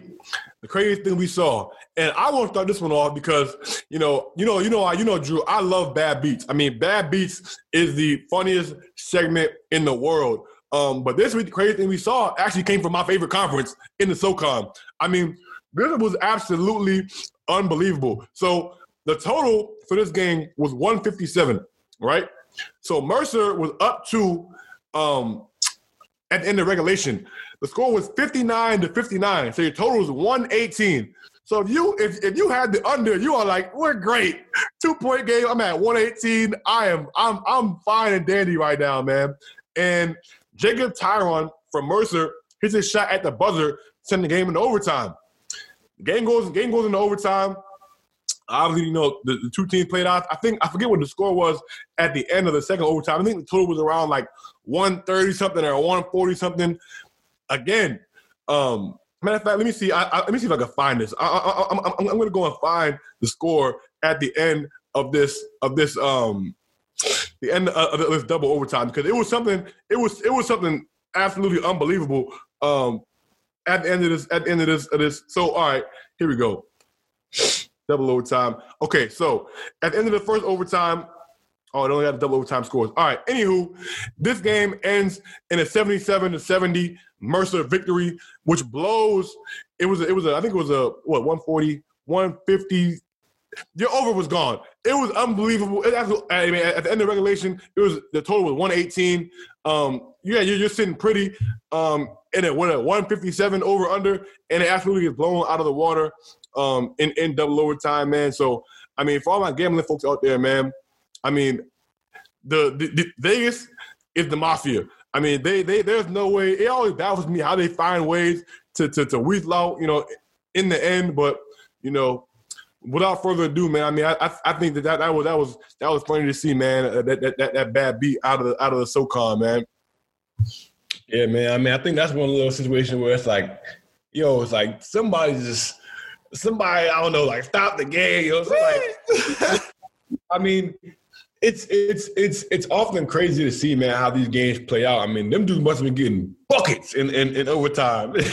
man, look, man, it, it, was it, it, it was crazy to see, man. I felt bad for the people who took the under on, on that bet, man. But hey, you know, if you had the over, you probably were sitting. You you you you probably you know had a few drinks. You probably were sitting real pretty that night. So, I mean, it, it, all depends on what side of the coin you fall on, man. But that was that was funny to me to to, to see that um, to see that uh, that segment on Bad Beats. Not for sure, man. For sure, man. Um, shoot, man. Without further ado, man, it's time to get you guys to some games of the week. Some games to look forward to, man. Um, I'm gonna start off with the A10. You know, this Friday we're gonna have St. Bonnies and VCU, man. This is gonna be a matchup with the two top teams in the A10 right now, first place and second place teams. You know, we're gonna have a absolutely amazing point guard matchup with Kyle Lofton, you know, and, and Bones Hyland. You know, Kyle Lofton's currently averaging about 16 a game. Bones Hyland's averaging 19 a game, man. So definitely intrigued to see you know see see that matchup. Um, I think you know that that's going to be a, a, a, game that could potentially have implications down the line. Um, when we're talking about you know teams that are fighting for those at-large bids and fighting for seeding. Man, um, we're also going to have the, the VCU and Richmond game that was never played. That's going to be uh, coming to you guys on Wednesday. You know, battle of schools about 15 minutes apart. You know, at, at, at, the time, you know, Richmond was still sitting in first place. The VCU was in second. Um, you know, now Richmond is obviously you know falling a little bit, but nevertheless, you know, definitely going to be a, a big time game in the A10. Yeah, for sure, man. I mean, we talked a lot about Belmont earlier. Um, Belmont and Eastern Kentucky are going to play tonight at 9 p.m. Um, on ESPNU. So anybody you know looking for some great mid-major basketball, if you, know, you want to watch that Belmont team, we just talked about uh, tuning in tonight at 9 p.m. They're going to play EKU, currently 15 and four. You know, third place, uh, third place, obviously in the um, OVC. One, they're, they're one of the better teams, teams in that league. So uh, it's, it's, it's going to be a great game to watch um, out of the OVC. Also, Winthrop and Radford are playing tonight. They're going to play a two-game series Thursday and Friday. Winthrop is going to travel to Radford. Um, obviously, those, those, are the best two teams in the Big South. Winthrop obviously just lost their first game of the season. They, they, they were previously undefeated until they lost to UNC Asheville. Um, Radford is, I think, Radford is 12 and 2 in the Big South. Winthrop is 13 and 1 in the Big South. Winthrop is going to travel to Radford. Um, Radford is 7 0 at home. Winthrop is 6 0 on the road. So something, again, has got to give in this series. It's going to be a huge, huge um, a series out of the Big South. It's to be interesting to see. You know, I mean, this this, this matchup is essentially for the regular season championship. If Winthrop sweeps Radford, you know, they, they, they, they, pretty much can wrap up the regular season championship. On the flip side, if big if, if uh, Radford sweeps Winthrop, then the same bodes well for them.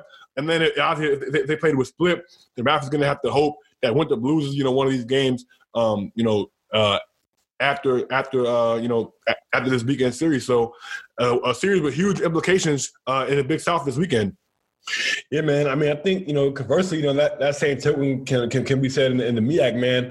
Um, obviously, we're going to have Morgan and Norfolk facing off this weekend, man, and um, Norfolk honestly needs a, a, sweep. You know, Norfolk is going to have to sweep Morgan uh, to, to to stay alive um, in the MEAC. I mean, if that happens, if if Norfolk can sweep Morgan, they're going to be three teams at the top of that MEAC North with four losses. You know, so at that point, it's going to be you know a race to the finish. You know, because if I mean honestly, if Morgan even gets a split, if Morgan even can can, can get one game over um, Norfolk, then they're pretty much going to wrap up uh, the regular season championship. I mean, they have three games after uh, after um, after the Morgan series, excuse me, after the Norfolk series, Morgan's going to have three three games against Delaware State. You know, uh, all three games are games that, that they pretty much should win, um, barring anything unforeseen. So, um, I mean, this this game, this series between Morgan and Norfolk is pretty much going to decide uh, who's going to win the regular season um, in the MEAC North. You know, so it's definitely going to be uh, an interesting series to see what happens over there. Yeah, for sure, man. I mean, um, the MEAC, the MEAC, you know, I, I know I got I got a little red cop, but I'm, I'm, praying for praying for a Norfolk sweep. So you know, I mean, we're gonna see what happens. I mean, is the game is the game at Norfolk or is it at Morgan? Do you know? It's at Morgan. At Morgan? Ooh. Yeah, it's at Morgan. So it's gonna be tough. Tough sledding, man. I mean, hey, we'll, we'll see what happens, man. I've seen, you know, Coppin got swept on that home court by, by Morgan. So, you know, we'll see if Norfolk can do the same thing to Morgan next week. But time for my, my, my favorite conference uh, in the country, the SoCon. Uh, UNCG, you're going to go to Mercer Saturday at 2 p.m. Uh, Mercer is currently uh, seven and two at home. They've won their last two. Um, so I mean, they're, they're a stinky good team in, in the SoCon. Um, and UNCG is going to travel to Mercer this weekend. That is a game. Obviously, UNCG right now is in first place in the SoCon, but that is a game that I think you can circle upset alert. Uh, I think Mercer can definitely win that game um, at you know at, at, home. They're playing they're playing really well right now. They they've won two in a row. Um, so definitely watch that game. Um, Wofford, you're to go to ETSU Saturday at 4 p.m. ETSU has lost two straight, um, and Wofford has lost two of three. So these, these, these are two teams that right now are trying to get back, you know, on, on the winning track. Um, two of the best teams in the SoCon. Both of these teams currently have four losses um, at, at in, in, conference play. So a lot of implications obviously are going to be riding on that game as well. Um, then ETSU also going to travel to Chattanooga on Monday at 7 p.m. So ETSU has a huge week. Like I said, they, they, have lost two straight, and they're playing. You know, they're, they're hosting each. They're hosting Wofford, and then they're going to Chattanooga, who you know Chattanooga has won two in a row um, themselves. So they're playing some great basketball right now as well. So those are going to be three huge games in the SoCon uh, over the next few days. Definitely to, to keep an eye out for. Now for sure, man. Now we pivot to the MAAC. You know, we're gonna have Manhattan Iona. You know, probably you know the the you know un, being being unbiased, you know, probably the, the best rivalry in the MAAC, I would say. Um, tons of history, man. Pitino, Masiello. Iona's coming off a, a pause, man. This is to be the first game since December 23rd. Okay, so, I mean, this, this, this game is to be played tomorrow, uh, which is to be February 12th. And this is the first game since December 23rd, man. So um, it's going to be interesting to see um, how is going to respond, man, after being off for so long. Um, they're in desperate, desperate, desperate need of some wins. Manhattan obviously just got swept, um, you know, by Monmouth. So, I mean, this is going to be a game where, I mean, it's hard for me to pick Iona. I think Iona is the better team, you know, but when you haven't played a game uh, in so long, I mean, I don't know if I can pick them to at least win the first one. Um, you know, despite the fact you know that that this game is going to be played at Iona, these two games are going to be Iona. Is going to be on the road. Um, I find out something about Coach Masiello, man. Those those guys are going to be prepared to play this game. So I think I would probably pick Manhattan in game one, uh, Iona in game two if I had to choose, man. But definitely some big time action this time in the MAAC, man. Um, Manhattan's going to have to probably try to split. Um, they definitely can't afford to, to, to get swept um, to a team that's coming off a six, seven week pause at, at this point. Yeah, so I think I think I don't think they played. I think it's 41 days. I want to say between between games between last, last time they played in, in, in this in this game with with obviously with um, Manhattan. So you're right. Manhattan has to find a way to win that first game. You can't. That team hasn't played basketball in 41 days. Um, come and beat you on your home court. I mean, obviously interesting because Steve Masiello coached under under uh, Pitino at Louisville. You know, Manhattan obviously played that that press. They want to get it menu. He got he got that from Coach Pitino, coaching under him at Louisville. So it's a it's a it's a classic you know teacher versus the pupil matchup uh, in the MAAC. So it's gonna be great great to see. see. And um, I mean for me, I talked about it earlier. It's Loyola Chicago. It's Drake. Um, they're gonna play this this Saturday and Sunday. Um, from from Drake over there in Des Moines, Iowa, man. I cannot wait to watch that game out of the Missouri Valley, man. So um, th- th- those are those are my games to watch uh, this week. Now, for sure, man, we're also going to have some CAA action, man. We're going to have Hofstra and JMU, and uh, you know, two matchup teams, you know, in second place and third place. Um, so this is going to have huge, huge, huge implications um, when, we're, when we're talking about CAA uh, standings, man. You got Matt Lewis averaging 20 points per game at JMU. Obviously, we playing against him last year, man. Uh, that guy can really shoot the ball from three. Um, he having another stellar year, averaging over 20 a game. Uh, Jalen Ray, obviously at Hofstra, you know, averaging 18 a game right now, man. So it's going to be a, a, dynamic guard matchup over there, man. Um, we're also going to, you know, go to the America East, you know, where we're going to have Stony Brook and Vermont. Um, you know, Stony Brook needs to split to to, to reach stay alive in, in, the American East right now, man. Right now they're, they're six and six. They're gonna travel to Vermont. You know, we, me, and you both know how tough it is to win up there at Vermont, man. So um, that's gonna be um, you know my games of the week. Um, so man, obviously like you guys know, man, we gave you guys tons and tons of games to look forward to, man. Definitely make sure you guys um, have your TVs, you know, turn to, to, to ESPN this week, man. We're gonna have some big time games um, out of the A10, out of the Missouri Valley, man, and you know, stay tuned to your uh, to your mid major games this week, man, because it's gonna be you know a ton of games that are gonna have some big time implications uh, for the NCAA tournament, as we get closer and closer and closer, you know, to March. Yeah, for sure, man. I mean, I can't wait. You know, obviously, me and you are going to get over to Towson uh, at one o'clock Saturday and Sunday. Uh, they're going to play Northeastern, but you know, as soon as that as soon as that game is over, I'm going I'm going right back to my to my couch, turning the flipper on, and I'm, watching college basketball the rest of the day, man. So I can't wait to watch all these games, man. It's been a great great episode, man. As always, man, make sure you guys are liking, sharing, subscribing, follow us on Twitter. We're at All Facts Media uh, on Twitter, on Instagram, and YouTube as well. Uh, make sure you guys are you know, giving us a rating. Tell a friend and tell a friend, man. Share that good gospel about the auto bid, man. We love obviously you know bringing you this type of content, man. I think you know.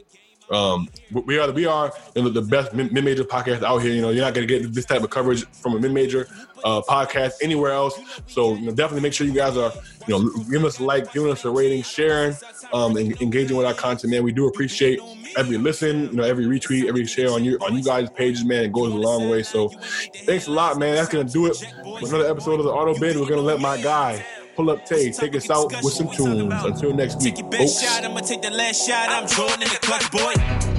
You beating on me? I can tell. It's time to get a check, boy. Check, boy. You want the sideline? You ain't made the headlines. Now it's time to reject, boy. You beating on me? I can tell. What's the topic of discussion? What we talking about? Take your best shot. I'ma take the last shot. I'm Jordan in the clutch, boy.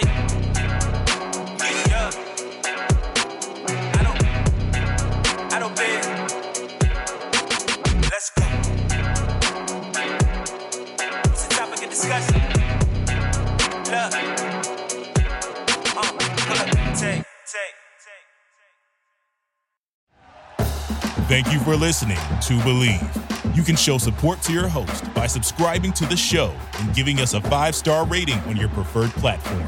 Check us out at Bleav.com and search for B L E A V on YouTube.